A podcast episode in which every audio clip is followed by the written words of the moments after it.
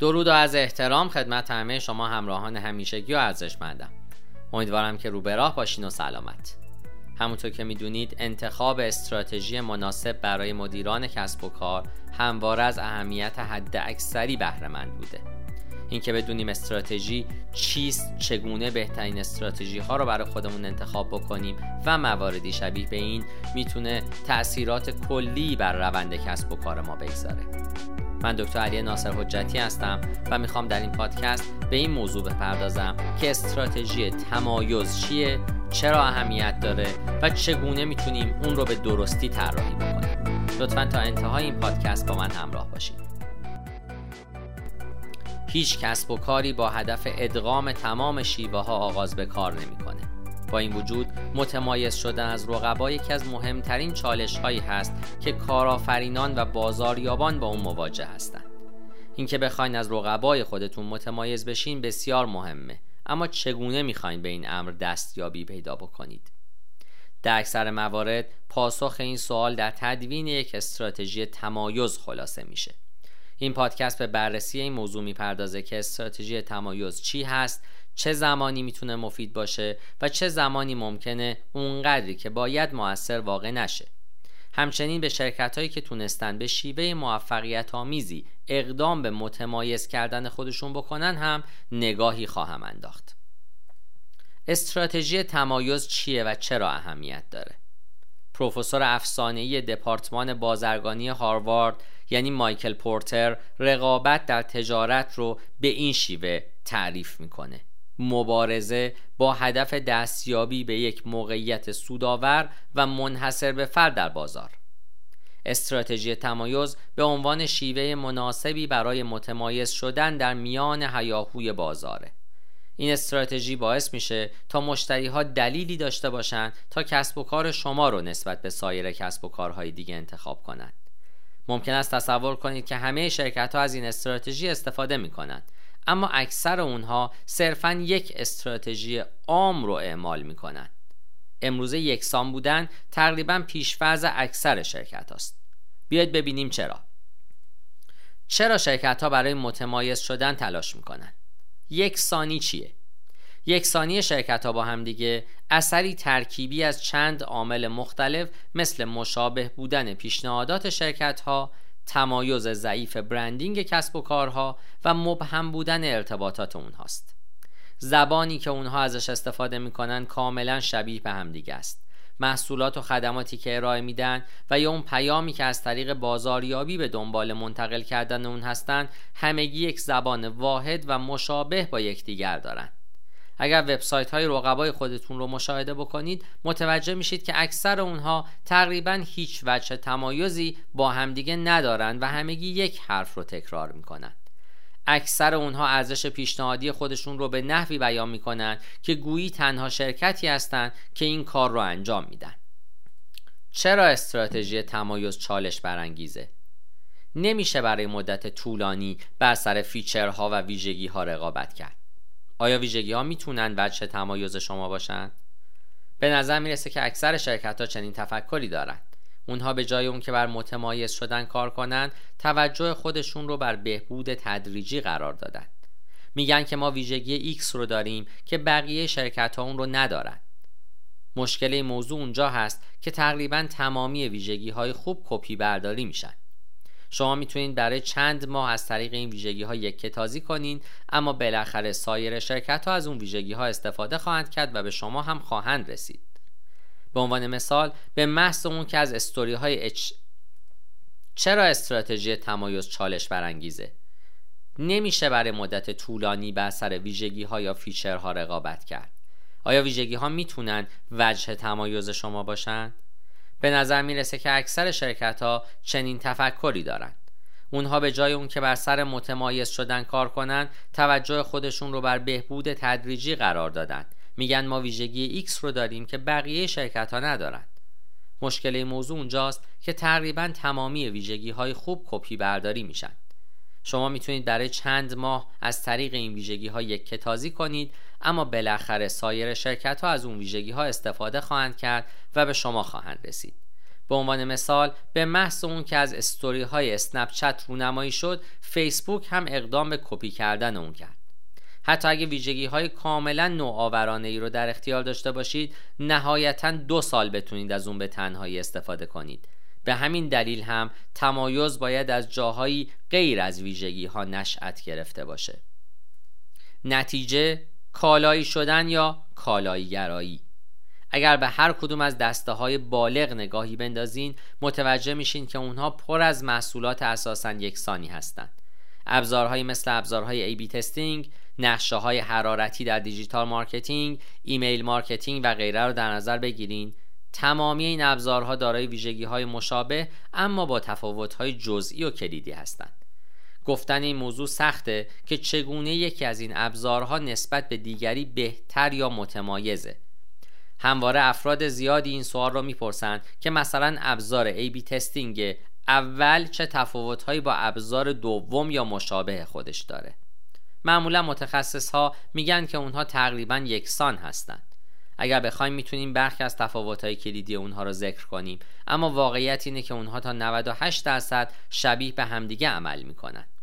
تقریبا تمامی گوشی های هوشمند دارای صفحه نمایش ای هستند. در گذشته چنین نبود اما امروزه دیگه این موضوع یک مزیت رقابتی به حساب نمیاد. شاید بتونید یک باتری با عمر بیشتر طراحی کنید اما صرفا برای مدت زمان کمی در این زمینه پیشرو خواهی بود. چرا؟ به خاطر اینکه بلافاصله سایر شرکت ها به اون فناوری دست خواهند یافت. چیزی که در گذشته چیز جدید و نو به حساب می اومد امروزه جزو شرایط اساسی و مهم به شمار میاد. بازارها در حال اشباع شدن بیشتر هستند. در گذشته هرگز با این میزان برندی که ما اکنون در اون احاطه شدیم مواجه نبودیم. حتی موانع ورود برای راه اندازی کسب و کار هم هیچگاه به این اندازه کم نبودند. امروز بازار از دو مدل کسب و کار تشکیل شده. برندهای قدیمی و برندهای جدید و چالشگر. برندهای چالشگر معتقد هستند که مهمترین اتفاقی که اونها رو تهدید می‌کنه اشباع بازاره. با مرور زمان رقبا بیشتر شبیه همدیگه میشن. به هر میزانی که رقابت بیشتری وجود داشته باشه به همون میزان هم میل به متمایز شدن بیشتر خواهد بود. اما در عمل معمولا اتفاقی برعکس این موضوع رخ میده. مقایسه و تعیین مداوم معیارهای مختلف باعث میشه تا انتباق بیشتری بین کسب و کارهای مختلف رخ بده و ویژگی های متمایز کننده کم تر بشن. در واقع به همون میزانی که تعداد محصولات موجود در هر حیطه کاری افزایش پیدا می‌کنه به همون میزان هم تفاوت موجود در بین رقبا کمتر میشه. به عنوان مثال می‌تونید این یکسانی رو در عملکرد هتل های مختلف مشاهده بکنید. تقریبا تمامی هتل ها مواردی مثل شامپو، لوسیون و برخی دیگه از لوازم بهداشتی دیگه به جز خمیر دندون و مسواک رو به صورت رایگان در اختیار مشتریان خودشون قرار میدن. چرا این اتفاق رخ داده؟ چون همه از همدیگه کپی برداری می‌کنن. هتل ها همگی به صورت روزانه نظافت اتاق ها رو انجام میدن و کل اتاق ها رو تمیز می‌کنن. اما چرا این موضوع در همه هتل ها به یک اصل تبدیل شده؟ چرا این موضوع یک ویژگی انتخابی نیست؟ چون به مرور زمان شبیه رقبای خودتون میشید. ممکنه که بگین مشتری ها انتظار دارن تا شامپوهای رایگانی در هتل به اونها ارائه بشه و ممکن هست که حق با شما باشه. اما برآورده کردن چنین انتظاری به یک شرط اصلی تبدیل شده. در واقع شما باید علاوه بر برآورده کردن این انتظار از اون هم فراتر برید تا بتونید از تله یک نواخت شدن جان سالم به در ببرید. همین موضوع رو هم در نرم افزار می‌تونید مشاهده بکنید. اگر رقیب شما دارای ویژگی X هست شما هم به ویژگی X نیاز خواهید داشت. یا اگر شما اقدام به ساخت ویژگی Y یا Z بکنید رقیب شما هم Y یا Z رو می‌سازه. اگر فرزن فردا ده استارتاپ راه اندازی بشن که همگی با یک فضای یکسان مواجه باشن و متوجه کاری که هر کدوم انجام میده نباشن چه اتفاقی رخ خواهد داد؟ به احتمال زیاد باز هم شرکت های بسیار متفاوتی رو خواهیم دید. متاسفانه اکثر شرکت ها به صورت افراطی به رقابت توجه دارند و تمرکز اصلی خودشون رو بر ارائه بهترین خدمات به مشتریان و کاربران قرار نمیدن. یکی از سخت ترین کارهایی که می‌تونین انجام بدین اوریجینال بودنه. کپی کردن کار آسونیه اما اوریجینال و اصلی بودن کار بسیار دشواریه. ساختن چیزی که مردم همکنون می‌دونن که اون رو می‌خوان کار آسون و هوشمندانه به نظر می‌رسه. به همین دلیل هم افراد زیادی به دنبال اون هستن. چیزی که اکثر اونها در چنین فرایندی به اون توجه نمی‌کنن اثر ثانوی است. اینکه مشتریان در اونجا به چیزی شبیه به محصولات و خدمات سایر شرکت های دیگه خواهند رسید. به همین دلیل اکثر پیام های بازاریابی شبیه همدیگه هستند. به جای اون که کسب و کارها اقدام به بررسی اطلاعات مشتریان بکنند و موقعیت های بالقوه موجود در بازار رو کشف کنند به رقبای خودشون نگاه می‌کنن تا بتونن جهت فعالیت های خودشون رو مشخص کنند. داشتن یک طرز فکر اوریجینال دشواره. به همین دلیل اکثر بازاریاب ها از پیام هایی استفاده می کنند که قبلا اونها رو در جاهای دیگه ای دیدن. اغلب اونها به دنبال فعالیت های ساده و بدیهی مثل email marketing هستند. حتی در پاره‌ای از مواقع به خودشون زحمت نمیدن که بررسی کنن که این ایمیل ها رو باید برای چه کسانی ارسال کنند قطعا مردم به این موارد نیاز دارند اما اگر با چنین پیامی وارد بازار بشید راه به جایی نخواهید برد. اوریجینال و اصیل بودن به معنای اونه که کار سخت فکر کردن رو خودتون انجام بدید. ایجاد تمایز واقعی برای برند و محصولات خودمون کار دشواریه. اینکه صرفا کمی متفاوت باشید کافی نیست. تمایز باید به قدری بزرگ باشه که باعث بشه تا تصمیم مشتریان به نفع شما باشه. شما باید به معنای واقعی کلمه متفاوت باشید. رسیدن به چنین جایگاهی مستلزم ریسک تغییر و سرمایه گذاری کردن در ناشناخته هاست. چرا کسی باید از شما خرید کنه؟ ساده ترین شیوه برای اون که متمایز بشین اون هست که به این موضوع فکر کنید که دلیلی به مشتریان ارائه بدید که باعث بشه تا شما رو نسبت به سایر رقبای دیگه ترجیح بدن. این همون کاریه که پیشنهاد فروش منحصر به فرد یعنی Unique Selling Proposition یا USP انجام میده. سابقه استفاده از USP ها به دهه چهل میلادی باز میگرده. در اون دوران از USP ها برای ساخت تبلیغات تلویزیونی استفاده می‌شد. از اونجایی که محصولات زیادی در اون زمان وجود نداشتن داشتن یک پیشنهاد فروش منحصر به فرد کار آسانی بود. اما شرایط امروزه نسبت به اون زمان شدیداً تغییر کرده. پیش از وقوع انقلاب کیفیت خرید محصولات بی ارزش امر کاملا رایجی بود. مثلا ممکن بود که لامپی رو بخرید و بعد از چند هفته بسوزه. ولی وقوع چنین اتفاقی در عصر حاضر تقریبا غیر قابل تصوره. نزدیک به 99 درصد از محصولات فقط کار می‌کنن در صورتی که منظور ما سطح خاصی از کیفیته. مزیت های سابق مثل ارزونتر، سریعتر، قویتر و با دوامتر بودن همگی امروزه به عنوان شرایط اساسی شناخته میشن. ما انتظار داریم که محصولاتی رو بخریم که با دوامتر باشند پشتیبانی با کیفیتی داشته باشند و خدمات ارائه شده در سطح بالایی قرار داشته باشند اینکه بخواین به مخاطبانتون بگین که خدمات فوق‌العاده ای رو ارائه میدین کافی نیست. هر ادعایی نیاز به اثبات شدن داره. اگر کسب و کاری هستید که صرفا از شرایط اساسی ذکر شده استفاده می‌کنه یا اونها رو طوری مطرح می‌کنه که گویی تنها شرکتیه که از داشتن اونها بهرهمند هست نیاز هست تا درباره استراتژی های تمایز خودتون تجدید نظر کنید. استراتژی تمایز مبتنی بر قیمت پایدار نخواهد بود. شروع کار شما برای داشتن مزیت رقابتی می‌تونه بر پایه ارائه پیشنهاد قیمت پایین باشه. اما چنین کاری پایدار نخواهد بود. اگر داشتن قیمت پایین رو دلیل اصلی انتخاب شدن خودتون می‌دونین وارد بازی احمقانه ای شدین. چون هر کسی می‌تونه هر قیمتی که بخواد رو تعیین کنه و ممکنه قیمتی رو بر محصولات خودش بگذاره که از شما ارزون تر باشه. همچنین شرایط کار به نحوی پیش خواهد رفت که شما مجبور خواهید بود تا به منظور تقویت رشد و کسب و کار خودتون و استخدام نیروهای جدید و متخصص به سمت گرانتر بودن حرکت کنید. البته برندهای خاصی از استراتژی مبتنی بر قیمت گذاری استفاده کردند و تونستن موفق هم باشند چون اونها از مزیت ساختاری برای انجام چنین کاری به صورت پایدار بهره مندند. اگه رقابت به نحوی پیش بره که همواره مجبور بشید قیمتهای پایین تری رو برای محصولات خودتون تعیین کنید قطعا با مشکلات زیادی دست و پنجه نرم خواهید کرد. داشتن تفاوت‌های ظریف و کوچیک دیگه کافی نیست. برخی از کسب و کارهای فعال در صنعت شما تازه وارد هستند. برخی دیگه متخصصن اما بیشتر اونها در رده مبتدیان قرار می گیرن. نکته اینجاست که یک حرفه‌ای و متخصص به تفاوت‌ها نگاه می‌کنه اما یک تازه کار صرفاً به شباهت‌ها توجه می‌کنه. همچنین اون حرفه‌ای می‌دونه که چگونه باید به اون تفاوت‌ها برسه در حالی که اون تازه کار فاقد اون تجربه و کارایی لازم برای ارزیابی و دستیابی به چنین مقوله هاییه این موضوع به معنای اونه که صرفا داشتن اندکی تفاوت کافی نخواهد بود. حداقل نه در زمانی که در حال تلاش برای افزایش آگاهی، ایجاد وفاداری و به دست آوردن سهمی در بازار هستید. متفاوت بودن ترسناک و دشواره.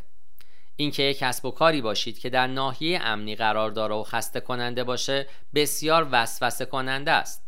در واقع استراتژی بازاریابی ایمن و خسته کننده باعث تولید چیزهایی میشه که امنیت نسبتا مناسبی دارن و خسته کننده هستند. در واقع با استفاده از این مدل استراتژی متمایز نخواهید شد اما در عین حال ضربه ای هم به پیکر شما وارد نمیشه. کسی شما را نگاه نخواهد کرد و شما مثل بقیه خواهید بود.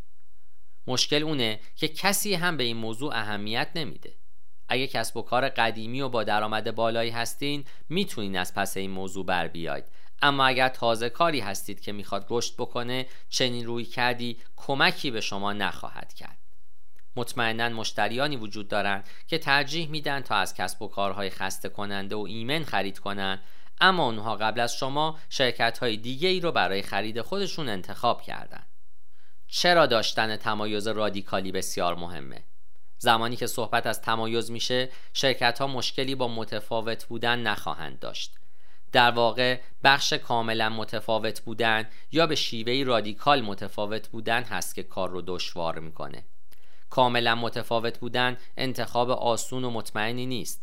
در واقع اکثر کسب و کارها چنین روی کدی رو بسیار خطرناک تلقی می‌کنن پیشبینی نحوه انجام این کار یعنی کاملا متفاوت بودن دشواره. تحقیقات مصرف کننده اطلاعات زیادی رو در این زمینه در اختیار شما قرار نمیده چون معمولا افراد در مصاحبه ها گزینه هایی رو انتخاب می کنند که از قبل اونها رو درک کردن یا دیدن. در واقع بررسی رویکردهای نوآورانه در قالب نظرسنجی ها و ارزیابی های کاربران عملکرد ضعیفی خواهد داشت. برای اون که بتونید از مزایای جدید و نوآورانه بهره مند باشید باید به تخیل و جرأت خودتون تکیه کنید.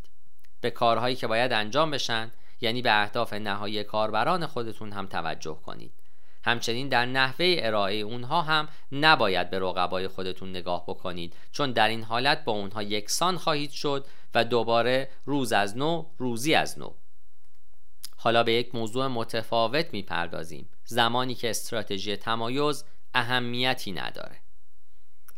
برخی از تحقیقات نشون دادن که مصرف کنندگان نمی‌تونن واقعا تفاوت بین برندها رو درک کنن. در پاره از مواقع اونها حتی نمی‌تونن دسته های مختلف رو از یکدیگه تشخیص بدن. به عنوان مثال مصرف کنندگان معمولا شرکت های A, B و C رو با یک روی کرده مشابه و بر اساس ویژگی های مثل قابل اعتماد بودن، کارایی و مرتبط بودن با یکدیگه مقایسه می همچنین ویژگی هایی که مصرف کنندگان رو به برندهای خاصی وصل می کنند با سایر برندها همپوشانی دارند. فورد به اندازه تویوتا و میتسوبیشی متفاوت و منحصر به فرده متمایز بودن به معنای افزایش دید و شناخت برند در یک محیط رقابتیه. در صورتی که سهم زیادی از بازار رو در اختیار دارید تمایز اهمیت کمتری خواهد داشت. اگر در حال حاضر برند معتبری هستید که در دسته بالغ قرار داره تمایز اهمیت کمتری برای شما داره. نایک، آدیداس و نیو بالانس رو در نظر بگیرید. فقط متخصصان این صنعت می‌تونن برخی از تفاوت‌های عملکرد کفش های هر کدوم از این برندها رو ذکر کنند یا به عنوان مثال شرکت Mailchimp برترین شرکت در حیطه email marketing ه. اونها نیازی به متمایز بودن ندارند در واقع این سایر شرکت ها هستند که باید نسبت به Mailchimp متمایز بشن. این واقعیت که مردم می‌دونن شرکت های نظیر Mailchimp، آدیداس، نایک و غیره وجود دارن تقریبا همه چیز رو روشن می‌کنه. غالبا قدرت آشنا بودن بر متمایز بودن میچربه. مردم مجموعه آگاهی محدودی دارن. بخش عمده وظیفه بازاریابی اونه که بتونه خودش رو وارد این ناحیه کوچیک و محدود از تصور خریدار کنه. صدها ابزار email marketing وجود دارند. با این وجود اکثر کاربران ترجیح میدن تا از Mailchimp یا دو سه ابزار مشابه اون استفاده کنند حتی افرادی که تاکنون از Mailchimp استفاده هم نکردن این ابزار رو توصیه می‌کنن. در واقع مردم اسم اون رو می‌دونن. جلب توجه کار دشواریه. این نکته به معنای اون هست که آگاهی از برند یک امر کلیدی به شمار میاد. اگر مخاطبان شما را شبیه به سایر برندها بدونن وارد نبرد دشواری خواهید شد. اگر ابزار email marketing جدیدی رو طراحی کردید که هیچ تفاوت قابل توجهی با مثال من یعنی میل چیمپ نداره کار شما سخت خواهد شد. مگر اون که پول زیادی برای خرج کردن داشته باشید که باز هم در این حالت نمی‌تونید صرفه جویی کنید. ممکنه که بتونید در یک هیته مشابه و یک نواخت به کمی تمایز دست پیدا کنید. اما در نهایت برندی به عنوان رهبر اون هیته خواهد بود که پول و سهم بازار بیشتری داشته باشه که خودش باعث میشه که بتونه نامش رو در ذهن مصرف کنندگان حک بکنه. اگه سعی بکنید که شبیه این برندها باشید در رشد شما اختلال ایجاد خواهد شد. بهتره که از اول به سراغ یک موقعیت خاص برید و سعی کنید تا در اون هیت فعالیت داشته باشید. اینو بدونید که اهمیت سهم بازار نسبت به متمایز بودن بیشتره. نفوذ در بازار و محبوبیت برند کمک بسزایی به این موضوع می‌کنه که مردم به یک برند علاقمند شدن و فکر بکنن که خوبه.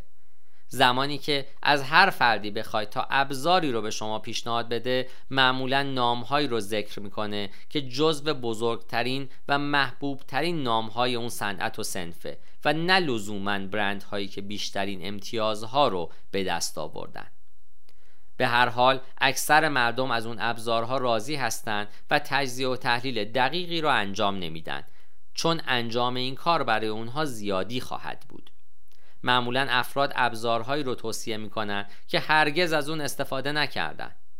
به عنوان مثال freelancer های زیادی در رسانه های اجتماعی وجود دارند که پیشنهاد می‌کنن برای انجام A-B testing از Optimizely استفاده بشه که پیشنهاد خنده‌داری برای این نوع کاره. اونها هیچ درکی از تست A-B نحوه انجام اون و اندازه نمونه های مورد نیاز ندارند اونها حتی ممکنه ندونن که اشتراک اپتیمایزلی سالانه نزدیک به 150 هزار دلار آمریکاست.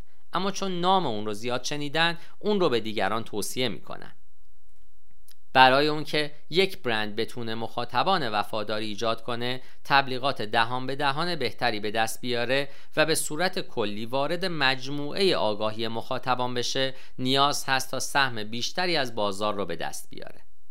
به هر میزانی که افراد بیشتری از وجود شما آگاه باشند احتمال اون که تعداد بیشتری از افراد به برند شما علاقه من بشن افزایش خواهد یافت. هرچه محبوب تر باشید محبوب تر هم خواهید شد. حالا به سراغ بهترین استراتژی های تمایز میریم.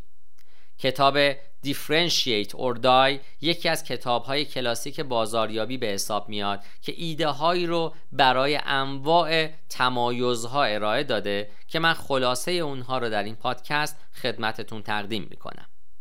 شماره یک اول بودن. اینکه بتونید همراه با یک ایده یا محصول جدید وارد ذهن مخاطبان خودتون بشید مزیت بزرگی به حساب میاد. هاب و بازاریابی درونگرا یا کوکاکولا و اوریجینال بودن. البته اول بودن یه مسئله است و اول موندن مسئله دیگه ایه. چرا که برای اون که بتونید اول بمونید با مسیر سختی مواجه خواهید بود که مستلزم کار و انرژی زیادیه. در واقع نوآوری مستمر یک امر ضروری تلقی میشه. شماره دو سهم رهبری بازار. منظور از این ویژگی اون هست که شما سهم خودتون رو دو برابر کنید به نحوی که در اون هیته یا جنبه به عنوان بهترین شناخته بشید.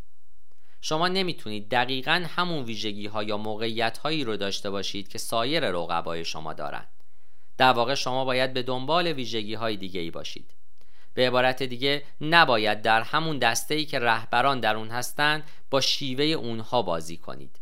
باید یک ویژگی متضاد با اونها پیدا بکنید تا بتونید در مقابل اونها قرار بگیرید. البته این موضوع بدیهیه که برخی از ویژگی ها برای مشتریان مهمتر هستند. به همین دلیل باید سعی کنید تا مهمترین ویژگی ها رو داشته باشید.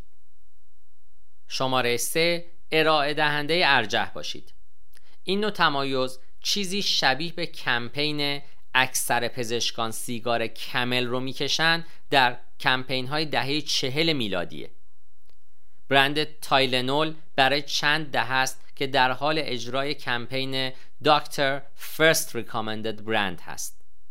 آیا می‌تونید به ابزار و خدمات مورد ترجیح مخاطبان در بخش خاصی از بازار تبدیل بشید؟ شماره چهار میراث. تاریخ قدرت این رو داره که بتونه محصول شما رو متمایز کنه. داشتن تاریخچه‌ای با سابقه طولانی اهمیت روانی و طبیعی زیادی داره چون باعث میشه تا مردم احساس امنیت بیشتری نسبت به اون برند و محصول داشته باشن. شماره 5 رهبری. با وجود اون که مردم به افراد ضعیفتر داستان علاقه مند هستند اما معمولا بر برندگان شرط میبندند. انتخاب Optimizely نسبت به یک ابزار کوچکتر A-B testing امن‌تر به نظر می‌رسه. به هر حال Optimizely یک رهبر در این زمینه به حساب میاد اما باید دلیلی برای اون وجود داشته باشه. گاهی اوقات مردم نمی‌دونن که شما در چه زمینه ای رهبر به حساب میاید به همین دلیل باید مطمئن بشید که اونها از این موضوع مطلع هستند. شاید نیاز باشه کمپین های ویژه‌ای برای این موضوع راه اندازی بکنید. ممکن است که شما بهترین رتبه را در زمینه رضایت مشتریان داشته باشید یا اون که در برخی از جنبه ها یا بخشی از ویژگی های خاص بازار پیشرو باشید. معیار دقیق رهبری هر چیزی که می‌خواد باشه باید بتونید این ادعاها رو اثبات بکنید و جنبه معتبری رو به اونها اضافه بکنید. شماره 6 بر بازار هدف خودتون تخصص داشته باشید. تمرکز برای کاربر هدف شما را به یک متخصص تبدیل می‌کنه و از بسیاری از متخصصان دیگه متمایز می‌کنه. مردم تصور می‌کنن که اون کسب و کارهایی که تجربه دانش و درک بیشتری در حیطه خودشون دارن دلایل بهتری رو برای انتخاب شدن به مشتریان عرضه می‌کنن.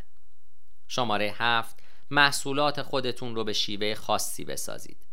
تمرکز بر طراحی یا تکنولوژی منحصر به فرد می‌تونه به متمایز شدن محصول شما کمک به سزایی بکنه. این شیوه می‌تونه شامل یک عنصر مخفی هم باشه. تا زمانی که این شیوه تاثیرگذار و معتبره مهم نیست که کسی از وجود اون آگاه باشه. شماره هشت و نهایی اون موضوع داغ و جذاب شما باشید.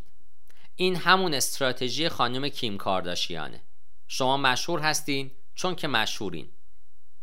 در طول همهگیری کرونا زوم به عنوان داغترین و محبوبترین اپلیکیشن های ارتباط ویدیویی شناخته می‌شد. گوگل میت، اسکایپ و غیره هم وجود داشتند اما زوم تونست بحث داغ و جذاب رو به خودش اختصاص بده. چند وقت پیش هم کلاب هاوس در تمامی دنیا فراگیر شد. ایده که در حال تسخیره. موضوع داغ و جذاب بودن به همراه تجربه یک رشد فوقالعاده می‌تونه باعث بشه تا کسب و کار شما به قله های موفقیت دسترسی پیدا کنه زمانی که به قله رسیدین ممکن هست چیزهای دیگه ای رو در اونجا پیدا بکنید که به حفظ موقعیت شما هم کمک می‌کنه.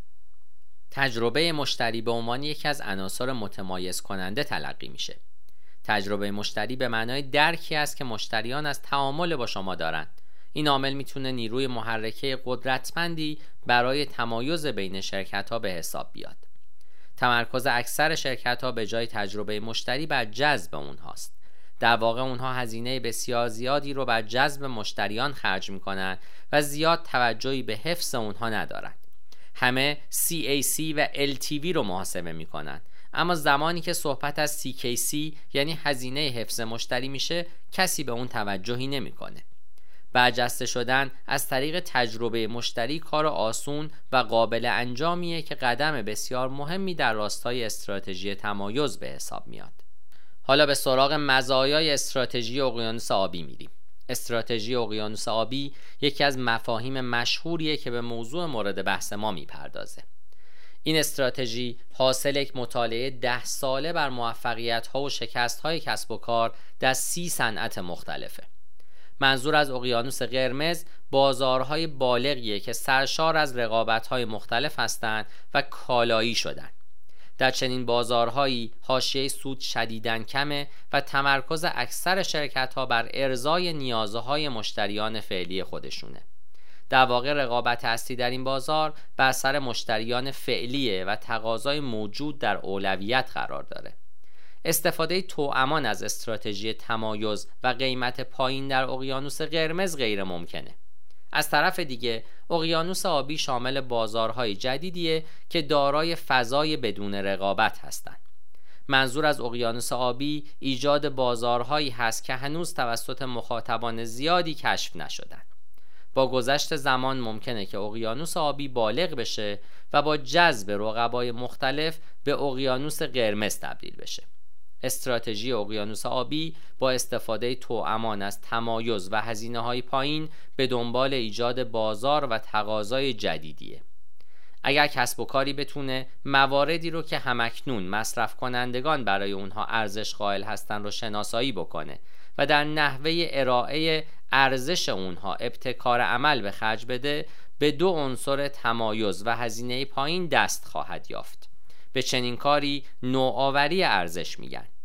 استراتژی اقیانوس آبی به دو عنصر تمایز و هزینه پایین می‌پردازه در حالی که استراتژی سنتی تمایز به معنای ارائه ارزش های پرمیوم هست به نحوی که هزینه این ارزش ها هم برای شرکت و هم برای مشتریان زیاد خواهند بود.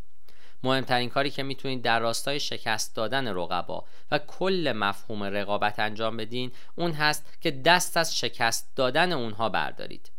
با وجود اون که در چنین فضایی یعنی اقیانوس آبی هیچ رقابتی وجود نداره یا رقابت خیلی مؤثر نیست اما تقاضایی رو هم دریافت نخواهید کرد و این شما هستین که باید بستر ارائه تقاضا رو فراهم کنید.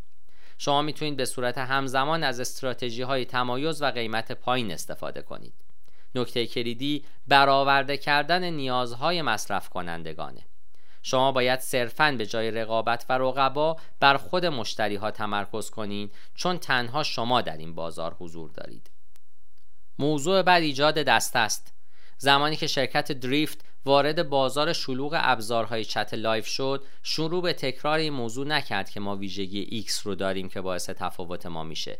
در عوض اونها کل جریانی که در اون حاضر بودن رو چیز دیگه ای نامیدن. بازاریابی مکالمه ای معاون سابق بازاریابی دریفت میگه که ما می‌دونستیم که برای ورود به چنین بازاری باید دسته جدیدی ایجاد کنیم به نحوی که تنها راه درک و شناخت اون دسته خودمون باشیم. اونها تونستن طرز فکر مخاطبان درباره برند خودشون رو تغییر بدن و برجسته بشن. اونها متفاوت بودن. اونها این کار رو از طریق ایجاد یک دسته جدید انجام دادن. ایجاد دسته جدید به معنای عرضه یک محصول یا خدمات جدید به بازار نیست. هرچند که گاهی ممکنه این گونه باشه اما غالبا منظور چیز دیگه ایه. ایجاد دسته جدید به ارائه یک راه حل جدید می‌پردازه اما از اون مهمتر دسته جدید درباره مشکلات جدید هم آموزش هایی میده مشکلاتی که تا پیش از اون جزو اولویت های مخاطبان نبودند و به اونها فکر نمی‌کردند. در واقع ایجاد دسته به فروش مشکل می انجامه و نه محصول در نتیجه این کار شما رو در موقعیتی قرار میده که نوآوری کسب و کارتون به عنوان بهترین راه حل اون شناخته میشه. برای انجام این کار به سه عنصر نیاز دارید نوآوری رادیکالوارانه و شدید در محصولات و خدمات نوآوری در مدل کسب و کار و بررسی داده های مربوط به تقاضاهای هر دسته در آینده. معمولا سازندگان در هر دسته رقابت مستقیمی با همدیگه ندارند اونها جزو رهبران بازار هستند و بیشترین درآمد رو دارند جک ولش مدیرعامل اسطوره‌ای جنرال الکتریک کسب و کارهای این شرکت رو بررسی کرد و تصمیم گرفت تا بر نه دسته تمرکز کنه که هر کدوم جزو دو رتبه برتر بودن یا رتبه نزدیک به اون داشتن. در صورتی که جنرال الکتریک نمی‌تونست در دسته جزء دوم برتر باشه از اون خارج می‌شد. اگر نتونید در دسته جزو دو رتبه بالایی باشید ممکن هست که بهترین کار برای شما ایجاد یک دسته جدید باشه. سپس به ماجرای برند می‌پردازیم. شرکت ها عادت داشتن تا بر سر ویژگی ها با همدیگه رقابت کنند. یعنی چه کسی چه کاری رو انجام بده. اونها در شروع mass marketing یعنی بازاریابی انبوه بر سر مزایا و تجربه به رقابت پرداختند این رقابت در دهه های اخیر به صورت فزاینده‌ای درباره خود برند شده مواردی مثل ارزش ها، آرمان ها و هویت جایگزین تفاوت های عمل کردی شدند. اگر از برند شما خریداری کنم من چه کسی خواهم بود؟ در مورد من چه خواهند گفت؟ اینها سوالاتی است که باید به فکر پاسخ اونها باشیم. برند عاملیه که از شما در برابر کالایی شدن دفاع می‌کنه. بهترین و پایدارترین دارایی بازاریابی بلند مدت شما برندتونه. قبل از اون که زمانی فرا برسه که نیازمند وجود برند بشید باید بر اون سرمایه گذاری بکنید. برند چیزیه که رقبا نمی‌تونن از اون کپی برداری بکنن و همچنین برند می‌تونه قوی ترین و بهترین دلیل برای انتخاب شما باشه.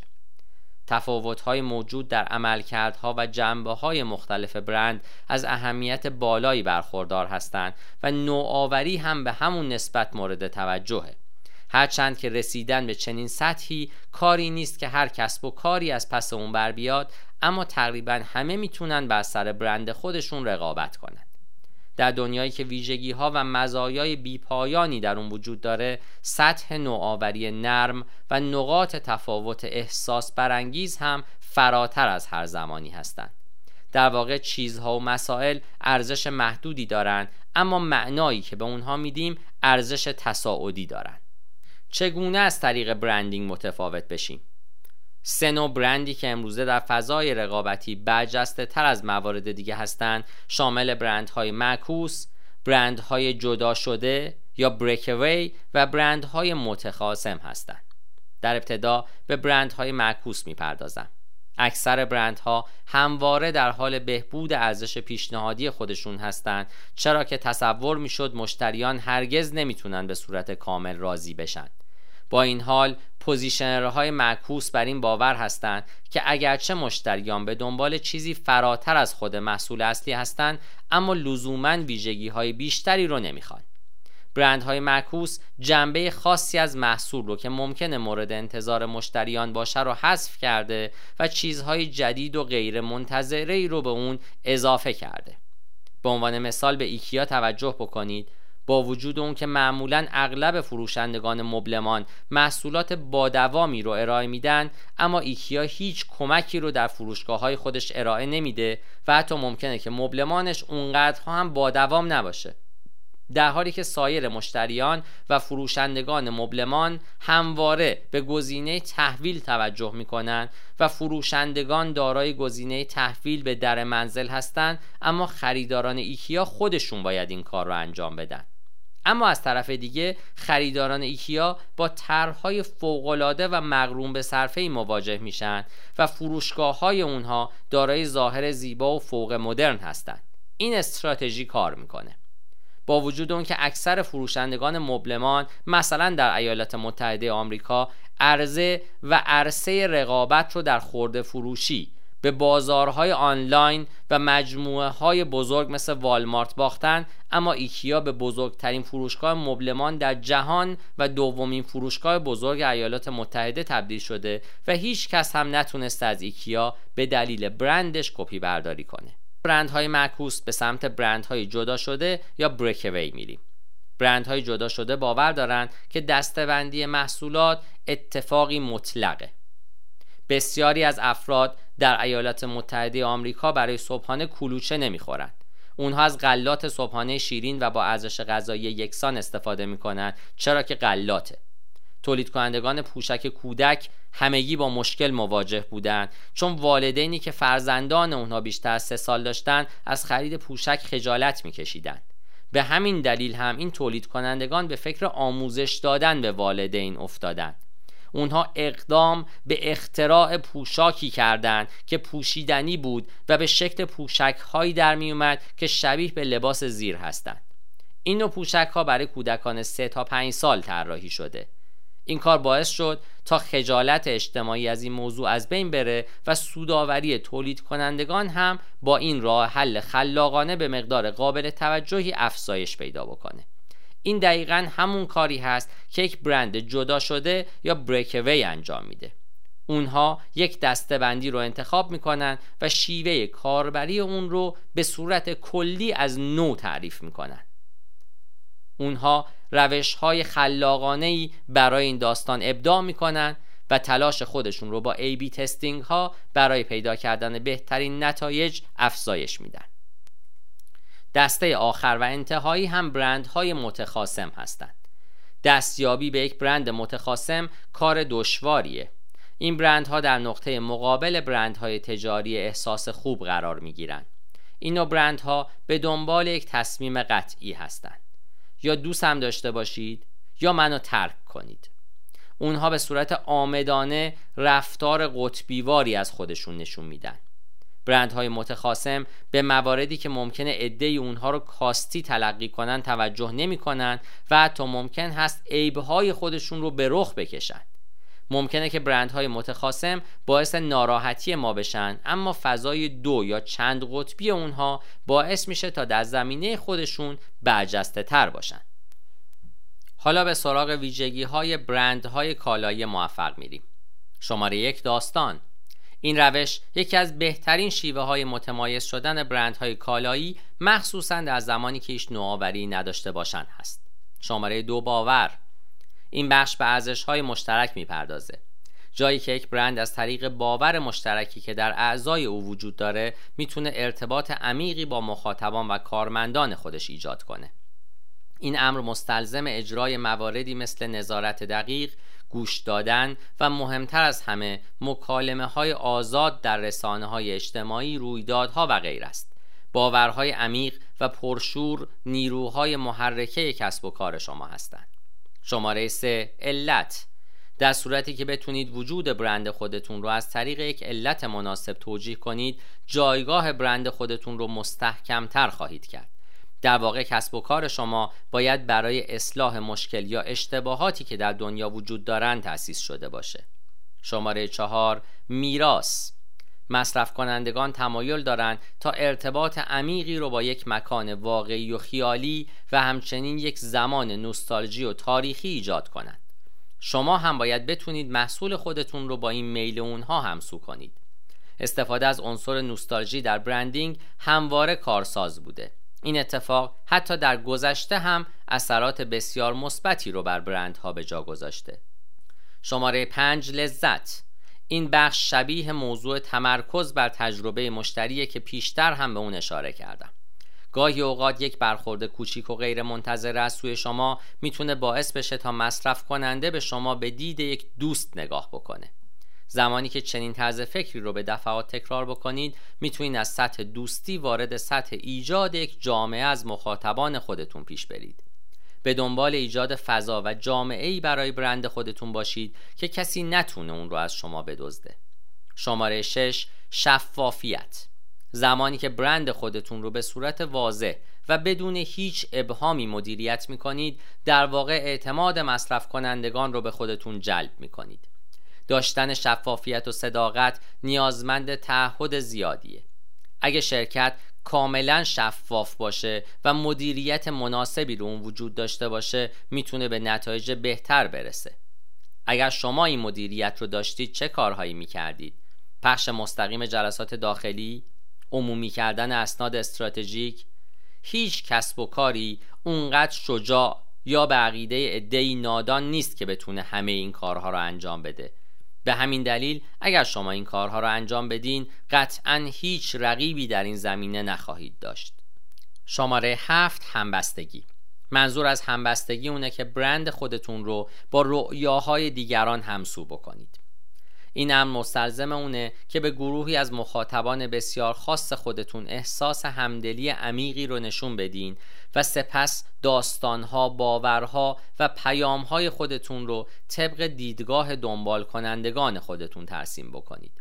شما باید در تمامی حرفهایی که می‌زنید و کارهایی که انجام میدین از ارزشهای جامعه برند خودتون استفاده بکنید و اونها رو در معرض دید قرار بدین. و شماره هشت فردیت هست. مواردی مثل محصولات و تجربه های شخصی سازی شده، محصولات سفارشی شده و داستان های منحصر به فرد می‌تونن توجه مصرف کنندگان رو از طریق فردیت به خودشون جلب کنند. جامعه برند خودتون رو از طریق شخصی سازی قافل گیر کنید. سپس به سراغ برندهای شخصی میریم. یکی دیگه از شیوه هایی که می‌تونه به مردم دلیلی بده که شما را انتخاب بکنن برند شخصیه. اگر مشتریان بالقوه افرادی رو که به شرکت شما مرتبط هستند رو دوست داشته باشند به احتمال زیاد از شما خرید می‌کنن. تسلا ایلان ماسک رو داره. اگر ایلان ماسک رو دوست داشته باشن به اون احترام می‌گذارن و ساکن یکی از کشورهایی میشن که خودروی تسلا در اونجا به فروش برسه و به احتمال زیاد یکی از خودروهای این شرکت رو هم خواهند خرید. مایکروسافت بیل گیتس رو داشت. اپل استیو جابز رو داشت. در واقع شرکت های بزرگ هنوز هم از برندهای شخصی استفاده می کنند چون ارتباط برقرار کردن با یک انسان بسیار آسونتر از ارتباط برقرار کردن با یک شیعه برای اون که از ویژگی های برند شخصی به عنوان عنصری برای تمایز استفاده بکنید نیازی نیست که بنیانگذار یا مدیر عامل باشید. به این موضوع توجه بکنید که بسیاری از مردم نمی‌دونن که برند شخصی چی هست یا برند سازمانی چیه. اما احساس خوبی نسبت به اونها دارند اگر فرد موفقی باشید مردم سعی می‌کنند تا از کارهای شما کپی برداری کنند. اما شیوه فوق‌العاده‌ای وجود داره که می‌تونه از شما در برابر این کپی برداری ها محافظت کنه. خودتون رو بخشی از محصول یا خدمات ارائه شده بکنید. اون چیزهایی رو که باعث منحصر به فرد شدن طرز تفکر شما میشه به چیزهایی که میفروشید اضافه بکنید. خودتون رو به محصول و تمامی چیزهایی که در اطراف اون هستن اضافه بکنید. نحوه فروش، نحوه حمایت از اون، نحوه توضیح اون و حتی نحوه تحویل. در این صورت هیچ رقیبی توانایی کپی برداری از شما رو نخواهد داشت. تمایز خودتون رو دو برابر کنید. آیا تونستین وجه یا وجوه تمایز خودتون رو شناسایی کنید؟ اگر تونستین حالا اون رو دو برابر کنید تمامی فعالیت های خودتون رو برای رسیدن به این هدف متمرکز کنید آیا شما سریع هستین؟ چجوری می‌تونید سرعت خودتون رو ده برابر کنین؟ ارزون هستین؟ قیمت ها رو از این هم ارزون تر کنید در اصل همه چیز رو ارزون کنید همونطوری که ذکر شد این استراتژی زمانی می‌تونه مفید باشه که رقبا نتونن به دلیل مزیت ساختاری و اقتصادی شما با شما رقابت کنند با کیفیت تر هستین؟ کیفیت خودتون رو ده برابر بهتر از کیفیت هر چیزی که در بازار وجود داره عرضه کنید تا زمانی که خاص باشه. تجربه مشتری بهتری دارید؟ به سراغ یک تجربه 5 استار برید. به این ترتیب عنصر متمایز کننده شما به معنای واقعی کلمه به اون چیزی که می‌خواین تبدیل خواهد شد. و اما نتیجه گیری و جمعبندی این پادکست. بازاریابی شبیه یک بازیه که توجه در اون حرف اول رو می‌زنه. اگر کاری رو انجام می‌دید که دیگران هم در حال انجام دادن اون هستند رسیدن به اون توجه کار بسیار دشواری خواهد بود. اگه هدف شما دستیابی به سهمی در بازاره یا اون که به دنبال افزایش آگاهی از برند خودتون هستین اما وجه تمایز مشخصی ندارین با مشکل بزرگی مواجه خواهید بود. متاسفانه این مشکلی نیست که بشه اون رو به سادگی حل کرد. برای رسیدن به تمایز باید تلاش های گسترده ای انجام بدید و نسبت به اونها متعهد باشید. نمیشه این کار رو به بازاریاب های آماتور سپرد. در واقع تمایز تاکتیکی نیست که صرفا از طریق پیام ارسال کردن به دست بیاد یا نوشته وبلاگ نیست که یک نویسنده آماتور یا حتی یک کپی رایتر حرفه‌ای بتونه شما رو به اون برسونه. استراتژی تمایز باید توسط مدیران ارشد هر کسب و کاری و با کمک مشاوران حرفه‌ای هدایت بشه در واقع فعالیت های مرتبط با این هدف همگی شامل تصمیم های استراتژیکی هستند که ممکن هست بر موفقیت بلند مدت کسب و کار شما تاثیر بگذارند. من در این پادکست تلاش کردم تا شما را با مفهوم مهم استراتژی تمایز اینکه چه اهمیتی داره و چه جوری میشه اون رو به درستی طراحی بکنیم آشنا بکنم. اگر در زمینه طراحی استراتژی تمایز سوالاتی دارید یا تمایل به طراحی اون توسط مشاوران حرفه‌ای دارید می‌تونید از طریق وبسایت یا از طریق تلفن همراه من با شماره 912 268 سی با من در ارتباط باشید پاینده باشید و برقرار